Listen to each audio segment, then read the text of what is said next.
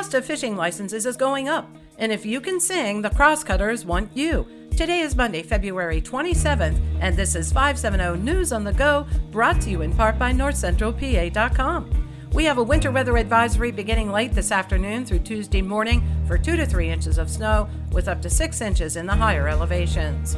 44 year old Cody Short of Trout Run allegedly stole $35,000 from his brother during a burglary in August. State police also accuse him of taking more than a dozen power tools, 10 chainsaws, two shotguns, two handguns, along with his brother's Jeep Wrangler, according to the Sun Gazette. Child rape charges are filed against 32 year old Jeffrey Kemmer of West Milton. Police allege he raped a young girl several times beginning when she was seven years old while she attended sleepover with other children at Kemmer's home, according to NorthCentralPA.com.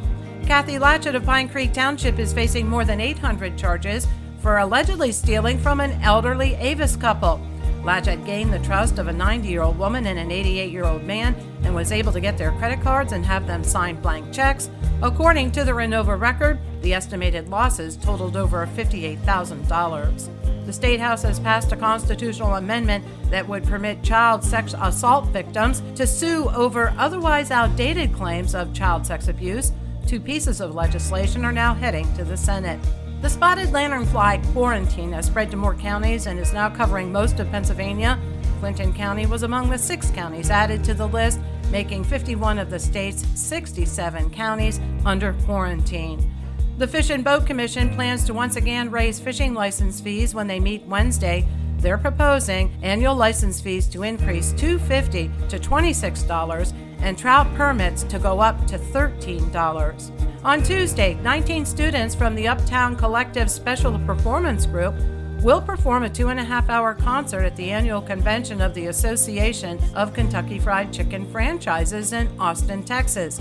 The students are flying to Austin today and will return to Williamsport on Wednesday.